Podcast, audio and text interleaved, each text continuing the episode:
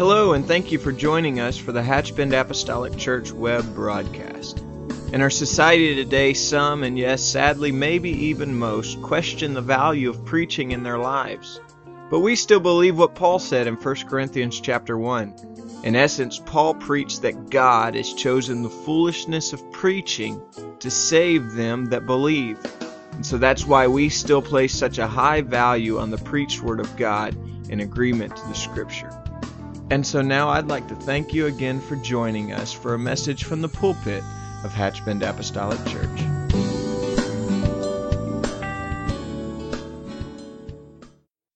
we miss them and, and we just just imagine the load they're under so. But we want to pray for them and we know god a, a help and give strength. Hallelujah. It's good to see you. It's good to be in the lord's house. Hallelujah. We want him to work and touch us. Hallelujah Let's pray. God of heaven, we love you, holy God. Father, we thank you that we are gathered together for a purpose, Lord God, and that purpose is to know you a little bit more. Hallelujah. Touch us today. Anoint us, Lord God. Open our minds, our hearts, Lord God, that we may be directed towards that purpose, Lord God. We thank you for what you're going to do. Hallelujah. Give us your anointing, Lord God. Strengthen us. Open our minds, our hearts, Lord God. Touch us, Lord God. Each and every Sunday school teacher, Lord God. Every bit of ministering, Lord God. We can't do it without you, God. We need your holy anointing and your guidance, Lord God, to be placed upon us, Lord God. Have your way. Strengthen us, Lord God. I pray, Lord God, let the fire of the Holy Ghost, Lord God, have its way in our lives, Lord God. I pray this day and touch us and keep your hand on us, God. I pray and we will thank and acknowledge you for it in the name of Jesus Christ. Amen. Hallelujah. You may be seated. Thank you for standing. Hallelujah. Hallelujah. I'm always reminded where God said it is given unto you to know the mysteries of the of the word of the of the word of the Lord. So we do have a responsibility. We're not just gathered to church to go through the motion or just to come here some someone speak or just hear a good message per se. I want to know about the mysteries of the Lord. I want to know what's in this word, what's recorded in this word, what's recorded in this word that pertains to me. I don't want to hear somebody talk about by and by that I can't relate to. Tell me something that relates to me right now, that can help me right now. And God is a God. That's why He. The some people ask me, say, "Why do you speak in parables all the time?" And the truth was, he said, I speak in parables. Those outside are not going to understand it. But it is given unto his disciples to know in whom or what I am speaking about. Those that would inquire of me, then I would give them the knowledge to understand of that which I speak. So if, if I come in with just a half hearted attitude about what are they doing, then I'll go home the same way. But God said, if you would come in with a desire to understand what my spirit is doing, then I will give unto you to know the mysteries of the Lord. And that's what I want. That's what I want to do. But I have such a horrible time of not giving my title, so I've tried to make it a point to give you my title at the beginning. So I will just call it Divine Commands. And I've had to shorten it. But Divine Commands. But my true title is this Divine Commands that require a human touch. Divine commands that require a human touch. James 5 is where I want to jump from. So we'll go to James 5. We'll read what the Lord's brother says about Elijah, but I'll start in 16. Confess your faults, your faults, not sins, faults, one to another, and pray for one another that ye may be healed. The effectual, fervent prayer of a righteous man availeth much. Elijah was a man subject to like passions as we are, and he prayed earnestly that it might not rain, and it rained not on the earth by the space of three years and six months. 18. And he prayed again, and the heaven gave rain, and the earth brought forth her fruit, and the earth brought forth her fruit. Now, some have said that Elijah was this big superhuman person. He wasn't. God anointed him. He was a man. And I believe it's very important that we look at Elijah as just the way the Bible records it. He was a man. We find ourselves looking at these heroes in the Bible as almost as if they were superhuman. James is telling us, I and God anointed him to write this. I want my servants to know that he was a man just like them. Don't put him up here and you're down here. It was not like this. James said he was subject to the same passions, to the same weaknesses, to the same diseases, to the same infirmities as we are. If it bothered you, it's going to bother him. And God said, I took him and look what I made with him. So he's telling us that he suffered both in body and soul, temptation and hunger, in weariness and diseases, temptation, persecution. The man had sufferings just like us. He was a man. That's the most important thing to realize what he was talking about. And God anointed him. The Holy Ghost anointed James. You tell my people this. I want them to remember when they study of Elijah that he was a man like this. Now, he took and he said, as, as far as the effectual, fervent, the only word I'll just stop on is fervent. When you look that up in the Latin, it literally means, as we have a saying, when you boil it all down, literally, that's what that word means. Fervent literally means to boil. That's what it literally means. It says the effectual, fervent prayer of a righteous man. And literally, the Bible even tells us there is no, none righteous, no, not one. But he tells us, literally, we know we know where our righteousness stands. That is, in my flesh, there is no good thing. Our righteousness is in Jesus Christ. That we know. That we're aware of wherein our righteousness is. There is none righteous in me save Jesus Christ. So he said, the, the fervent prayer, the passionate prayer, I'm not going to give up no matter how many times I got to go look towards the sea. I ain't giving up. God has promised me this. I know it can come to pass. And therefore, since God has promised me this, my prayer is, pers- is personal, it's passionate, and that will I do. And James said, Do not forget, he was a man just like you. Just like you. Don't say, God, you anointed him in a special way that you won't anoint me. We can't do that. We cannot place him above us. God is equal. He is equal. And what I believe he wanted the church of our day and of all days to remember is that we look at them, that they attained a point that we can never get to. And that is wrong. That is wrong. God will, God uses people for special areas. I realize that. But we should not look at something in the Bible and said they reached a plateau that I can never reach to. Because God is saying through the through his brother that he anointed him. He was a man with the same passions just as we are. Now, the, what he did, we will not do because God had a special design. But the passion that he have, what he poured into it, it's up to you and it's up to me if we want to put that much into it. Now, we can do that. Nothing withholds us. Basically, I've said it I've tried to say it all my spiritual life, and it comes right back to haunt me. I'm as spiritual as I want to be. Literally. God don't put no ceiling on me. He says you as spiritual as you want to be. And that's why the, the, the world makes fun of us. All you talk about is holiness. You can't do this and you can't do that. What they don't realize is the more I shunned of the world, the closer to God I'm able to get. Because I make myself holy unto God all they see is you're just doing this, just try to make yourself something that you're not. No, what I'm doing is trying to shed the evil of the world to make myself holy unto God. And he's saying, God is saying, you shed and you come close to me, and I will not resist that which will come unto me. Literally. And God's telling us through Elijah that he did this. Now, go with me to, and I'll read one verse in first first Kings 17. And I'm, I'm going to try to be as quick as I can. First Kings 17. There's this drought. 1 Kings 17 1. Elijah the Tishbite, who was of the inhabitants of Gilead, he said, he said unto Ahab, which was the king of the, of the northern tribe, the northern tribe, As the Lord God of Israel liveth, before whom I stand, there shall not be dew nor rain these years, but according to my word. Now, here's Elijah. He walks in on the scene and he tells him, Now, I will tell you from the very beginning, this is just me, this is just my view, but I tend to believe that Elijah was a Gentile. And what I base that on is because the Bible, which is rich in history, it is rich on the ancestry of someone. It literally, here is Elijah. He just walks in on the scene unannounced. We know of nothing of his birth. We know of nothing of his ministry. We know of nothing of his parents, of which a Bible that records all of that.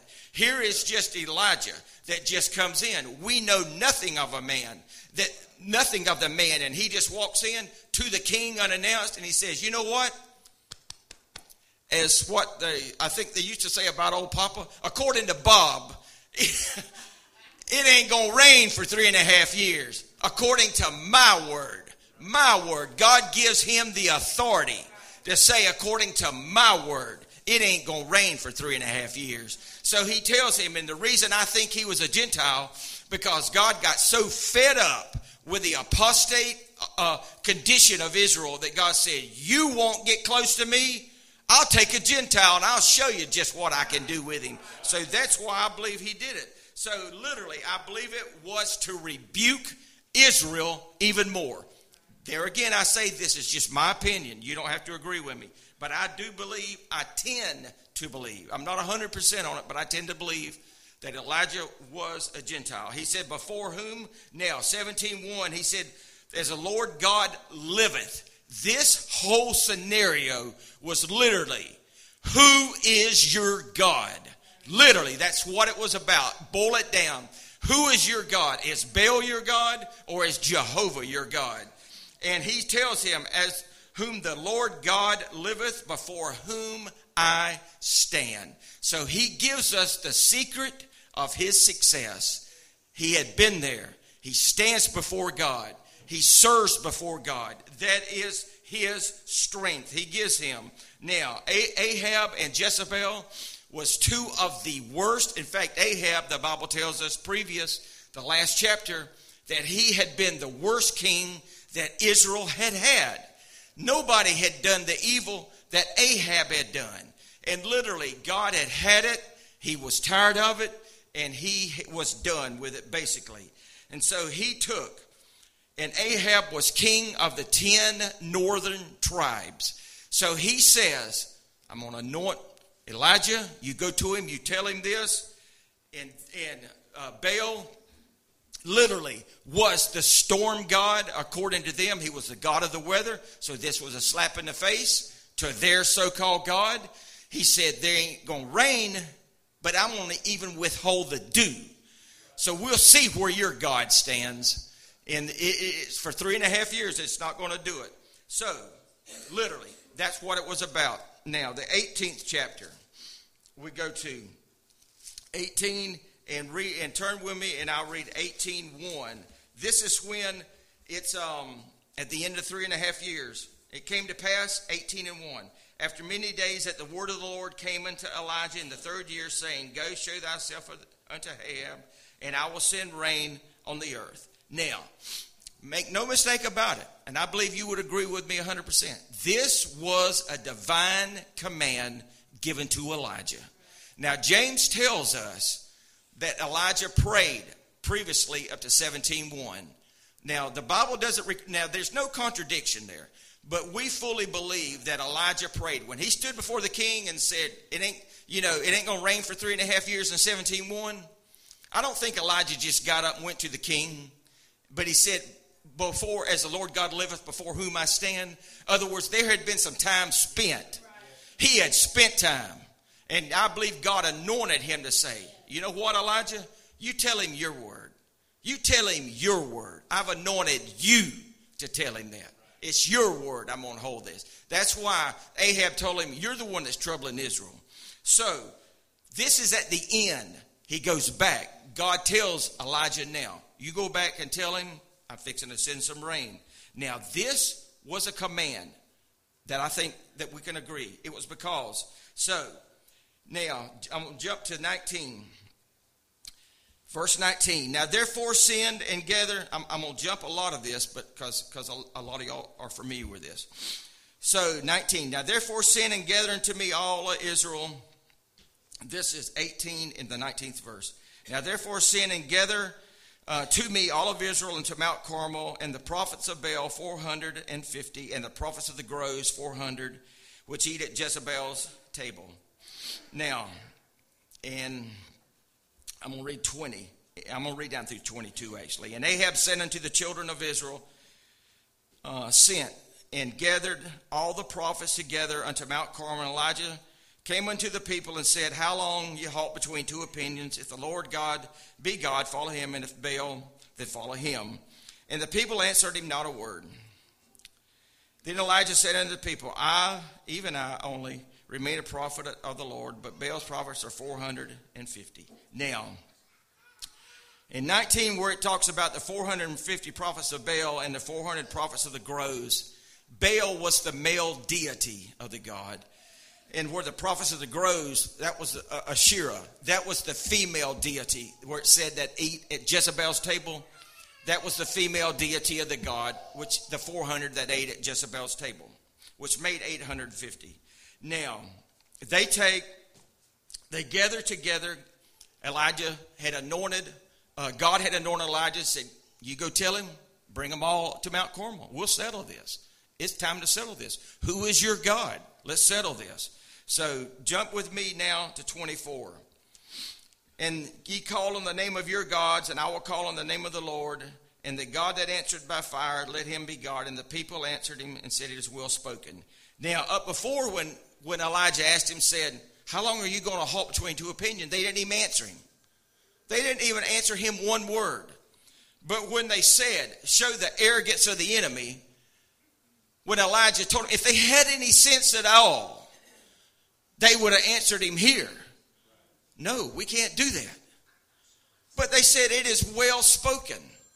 The God that answers by fire, let it be, it's well spoken. Okay, so they said it's well spoken. Now, they didn't really know what they was getting into. 38. Then the fire of the Lord fell and consumed the burnt sacrifice and the wood and the stones, the dust, and licked up the water that was in the trench. 39. When all the people saw it, they fell on their face and they said, they said, the Lord, He is God. The Lord, He is God. Now, but I want to jump back and read something to you. Elijah, give them time, the prophets of Baal, what they did, he basically gave them all day. What they did, they basically it was blasphemous what they did, really, when you read about it. They yelled, screamed, hollered. I mean, it was to the point that Elijah literally mocked them, the Bible says, and made fun of them. But they cut themselves. It said blood gushed all over the altar, and it was really, really demonic what they done. So in verse 30, at the end of that, at the time of the evening sacrifice, Elijah tells them in verse 30, he said unto all the people, Come near to me. And all the people came near him, and he repaired the altar of the Lord that was broken down. Literally, they were so violent upon the altar, they had broken the altar down. And Elijah took 12 stones according to the number of the tribes of the sons of Jacob, to whom the word of the Lord came, saying, Israel shall be thy name. Now, I believe God anointed him to do that. He said, I'm dealing with a northern kingdom, which was only 10 tribes. But it's like, who is your God? This is all about who is your God. So when Elijah come and put it on there, he didn't say, bring me 10 stones. This was about Israel becoming whole. So he said, bring me 12 stones. He took and he got the people close to him. He repaired the altar and he put everything on there. When you read in the scripture, he basically put 12 barrels of water on there. I think the water was as much of a sacrifice as anything. Why? Because they was in a drought. And I think the water was a sacrifice to the rain that God was going to give.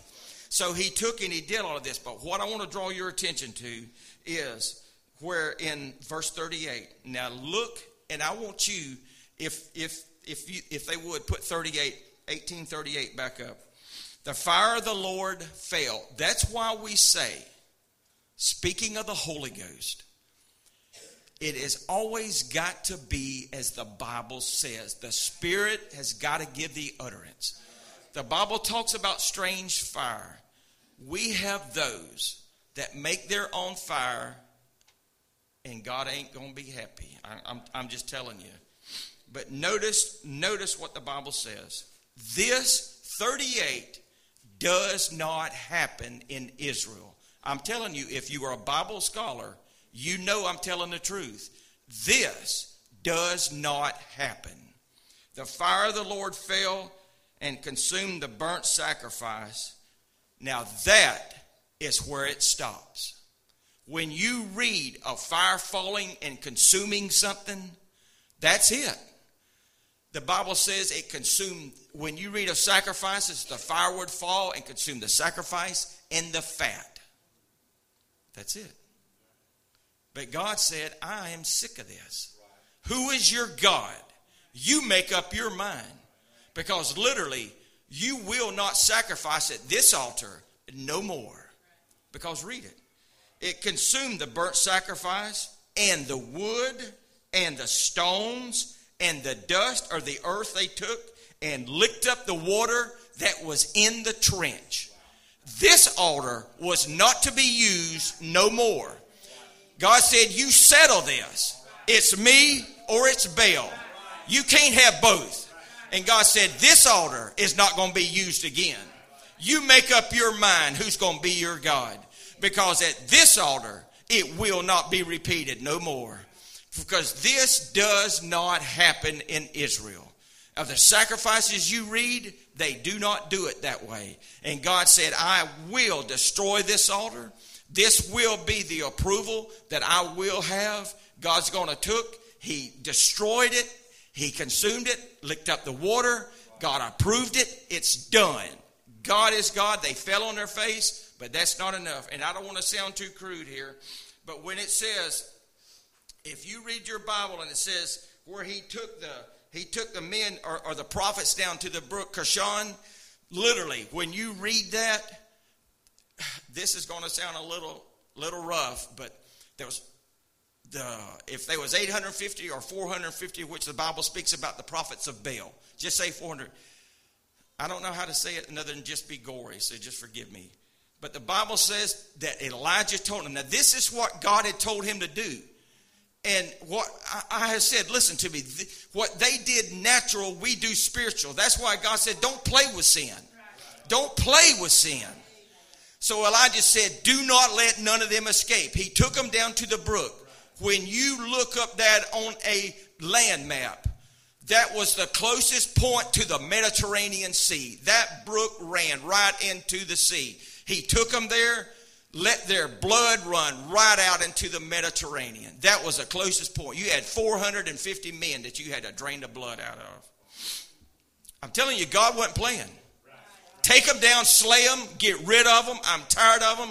I'm tired of the prophets of the groves. Jezebel was slaying the holy prophets. God said, I've had enough of it. Deal with this because you will not sacrifice at this altar no more. I'm done with it. Now, Elisha, I know this was a divine command. Now, I, I want to go, I want to hurry. Now, he tells him in 41, 1841 Elijah said unto Ahab, Get up, eat and drink, for there's a sound of abundance of rain.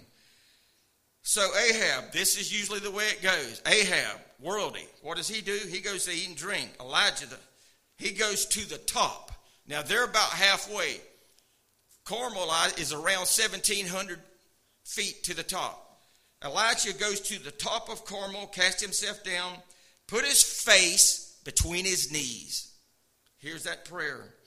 And he told his servant, he said, Go up, look towards the sea. And he went up and looked and said, There is nothing. And he said, Go again seven times. And I'll, re- and I'll read 44. And it came to pass at the seventh time that he said, Behold, there arises a little cloud out of the sea like a man's hand. And he said, Go up say unto him, Prepare thy chariot, get thee down, that the rain stop thee not. Now, this is the point, us as humans, that we have trouble. I know I know. I'll, I'll bring it to 2016. I know God anointed me to do this. I know I'm in the will of God. And it will not work out. Find yourself in this story. I know you're here. God told him.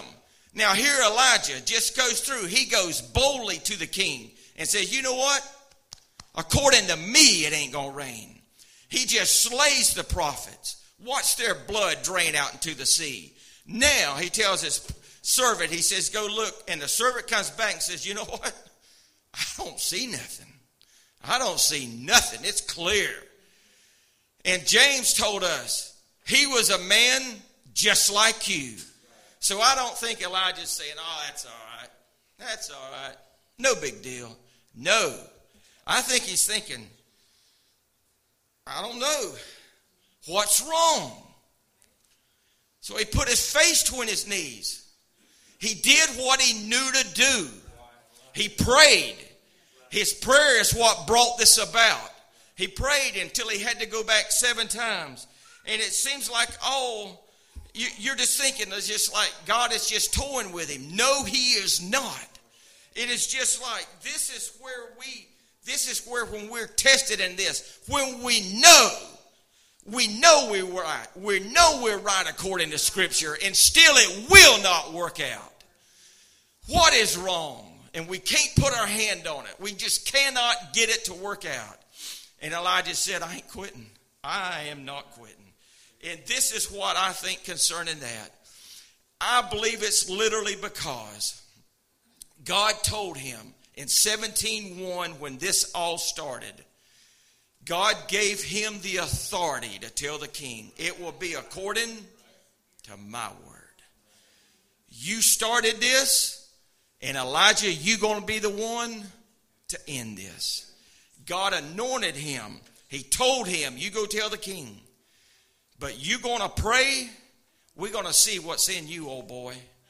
And God's going to say, You go back. You, you just keep sending the servant. And the servant goes back, and I think he come back.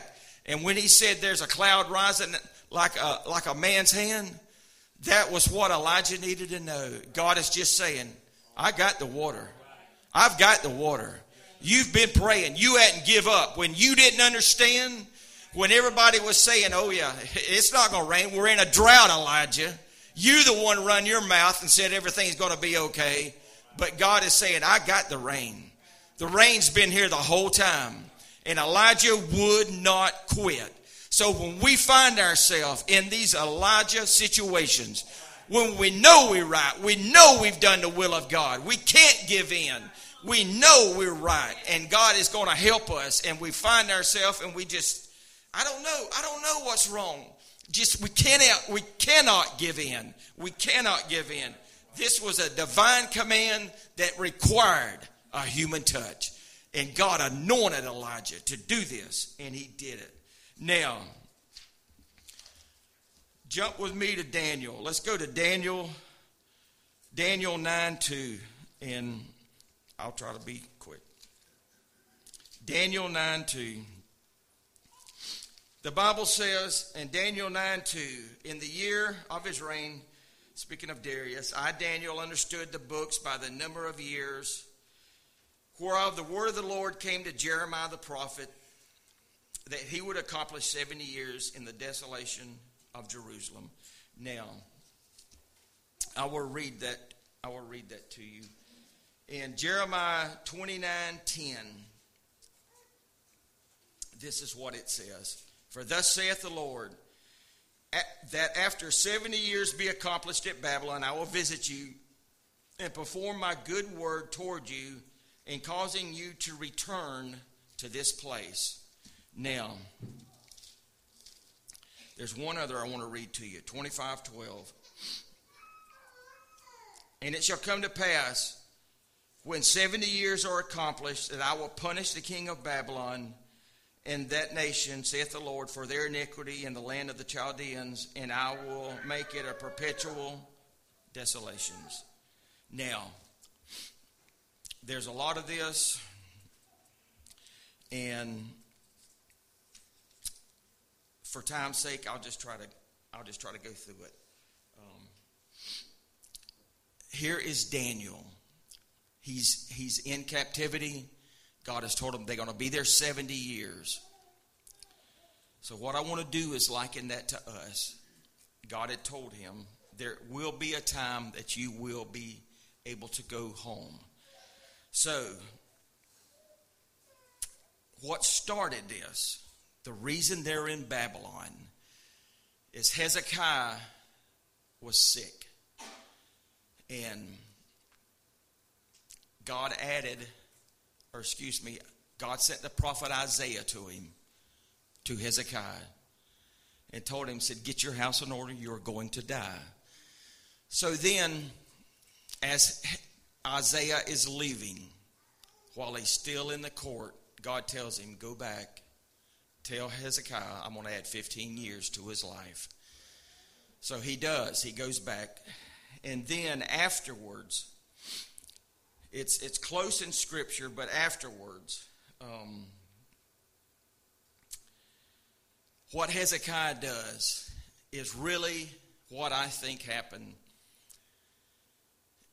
is those the, the king of Babylon I think wanted to join an alliance with Judah and wanted him to take and join in with him against Assyria but when you read in the Bible, God had already told him, I will deliver you from Assyria. So I think it was just out of sheer pride when the king of Babylon come that Hezekiah wanted to just open up everything and show everything to them. And what Hezekiah did out of pride, he opened up his house and he revealed all his treasure. And then Isaiah come and he had a couple questions. He says, What did these men say? And where did they come from? And Hezekiah just said, Look, they come from Babylon. And basically, the prophet Isaiah told him, said, You do not realize what you have done. God has added 15 years to your life, and this is what you've done. And in, in 2 Kings 20 and 16, I'll just read it to you. And Isaiah said unto Hezekiah, Hear ye the word of the Lord. Behold, the days come that all that is in thy house and that is in thy father's house that is laid up store unto this day shall be carried into Babylon. Nothing shall be left, saith the Lord. And thy sons that shall issue from thee, that thou shalt beget, they shall be taken away, and thou shalt be eunuchs in the palace of the king of Babylon. Now, this 19 is the coldest phrase I think of that's in the Bible. Then Hezekiah said unto Isaiah, Good is the word of the Lord which thou hast spoken. And, he said, Is it not good if peace and truth be in my days? You know, this is not going to happen in my lifetime. As long as I have peace, that's all that matters. But Hezekiah didn't realize, and I believe Isaiah told him, You do not understand. You're looking at natural treasure. What you don't understand is they are going to take the real treasure. Your sons are going to be taken. That is your treasure. You think that little bit of stuff you showed them, the gold and your precious things, that's the treasure. It's not. They're going to take your sons. They're going to take them to the palace and they're going to make eunuchs out of them. That is the treasure they're going to take. And he says, You know what? As long as I have peace in my day, everything's okay. So that is how, in Daniel's day, that they wound up in Babylon. Now,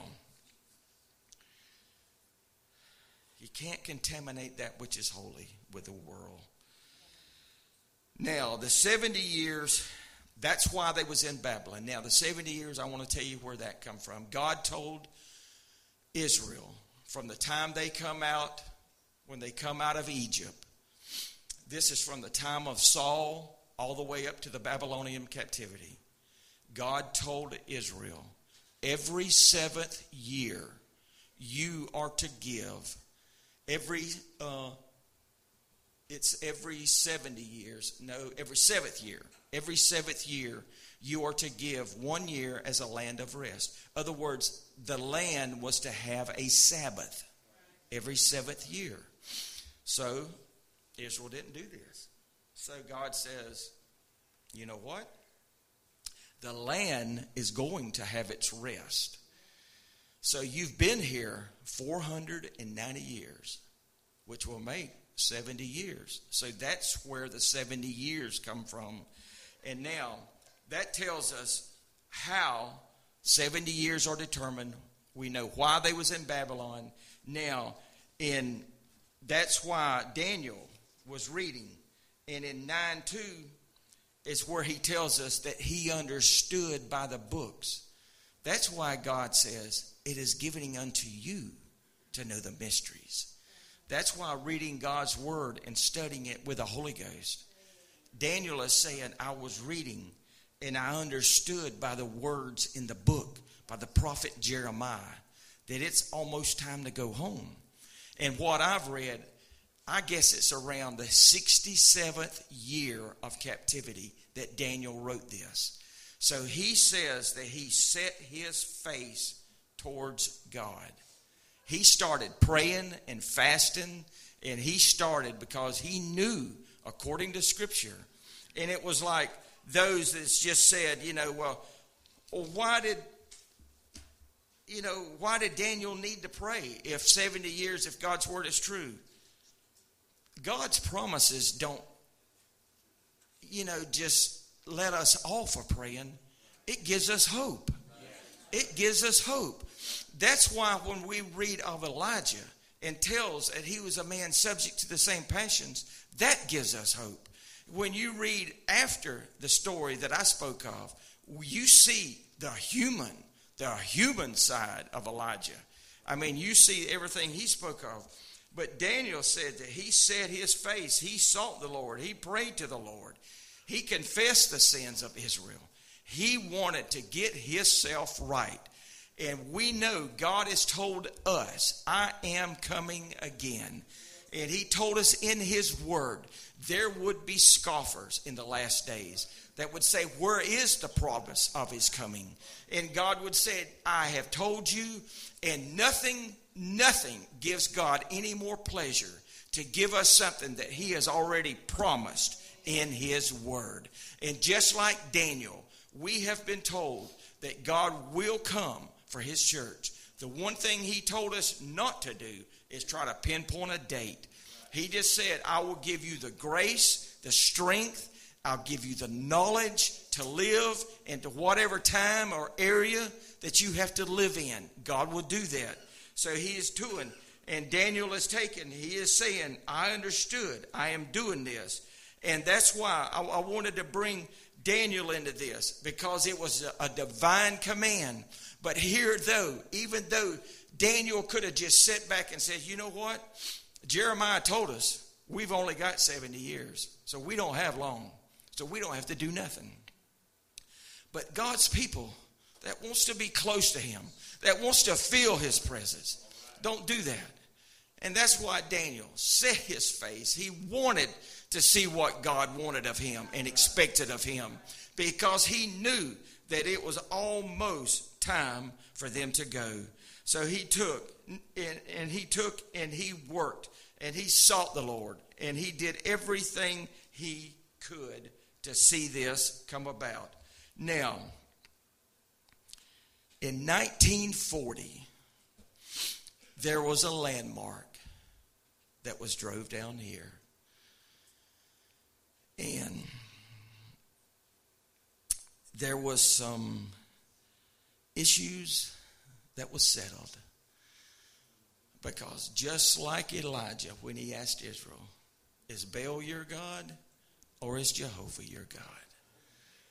The landmark was drove down in 1940, and 76 years later, we hadn't moved the landmark. And we're not going to move the landmark. Because in 76 years, they've been some people that's left here, and when they come back, they need to find the landmark right where it was. It hadn't moved, it's going to stay the same. We understand. We believe it's not us. We believe that Jehovah wrapped himself in human flesh. He loved us so much that he wrapped himself in human flesh and came to this earth. We believe that Jesus Christ is the visible image of Jehovah God. And we believe his spirit not only comes on us, but dwells in us. He told us himself, I will not leave you, I will come to you. Speaking of Jesus Christ, the Holy Ghost that imparts and gives us, it is a speaking as the Spirit of God gives the utterance. We believe that. It is these issues, it is that we have put. Now, the one thing I believe, and the one thing I think we must do as a New Testament church, and we always, uh, and, and I understand this point but John 1:14 said, "And the word was made flesh and dwelt among us." Now, we always think of the Lord. Now, what we need to do, this is me, what we need to do, and the word was made flesh. We have got to relate that to us. And the word was made flesh. Literally. He told Ezekiel, he told Jeremiah, eat this word. You have got to consume it. God said He is our example. He is the one. And He said that word was made flesh. This word is what he fought the enemy with and won. This word is what he overcome temptation with. So how can I be successful if this word does not become flesh in my life? So his church that he gave authority to, power over the enemy, it has got to become flesh in us because when it does, we have the authority of the one that gave all authority, and it is truly the Lord. And God said a promise, He gave a divine command to the New Testament church. He said God would add daily such as should be saved. So there's only two ways to look at it it's either raining or I hear the sound of an abundance of rain. There is no in between. The landmark's here and we're not moving it because there's others. The world says, well, I can't do this and I can't do that. It's not about that. It's about getting close to our God. It's about feeling Him. It's about a relationship. It's about not moving any landmarks. It's about driving them down, keeping them in the same place, keeping them where they should be, staying holy to God. Because literally, a world that's changing every day. Literally, it's changing every day. It's almost irritating. When I was young, you get up, you listen to the weather, and that was the forecast.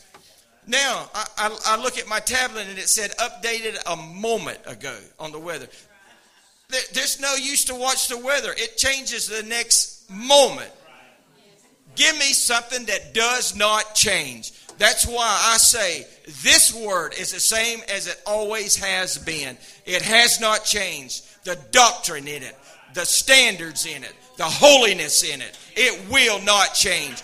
We need something that does not waver, that is not weak, that does not give in when the enemy comes against us. It will remain the same, and it will be our strength because Elijah told us it is the Lord God of Israel liveth, before whom I stand, before whom I serve.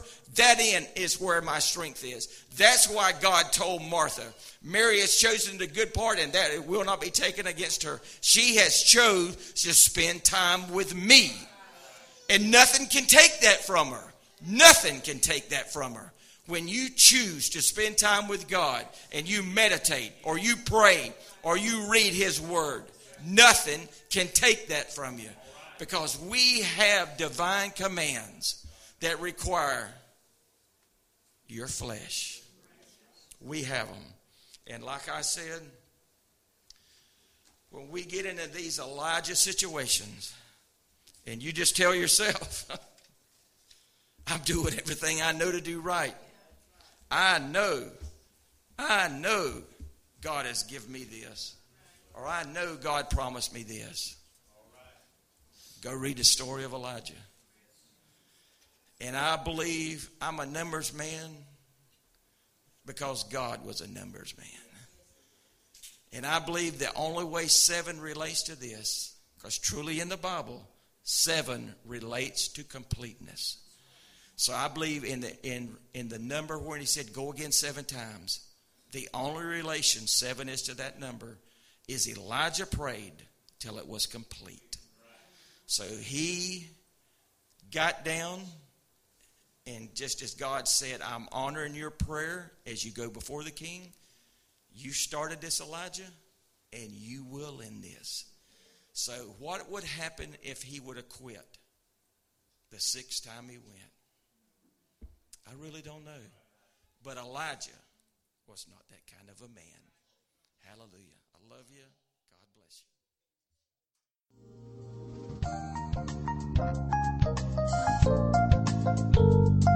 you. This message has been brought to you today by the Media Ministry of Hatchbend Apostolic Church. We pray that it's ministered to you in some way, and we'd like to take this opportunity to invite you to join us in service here at Hatchbend Apostolic. Our Sunday services begin at 10 a.m. and our Wednesday night service at 7:30 p.m.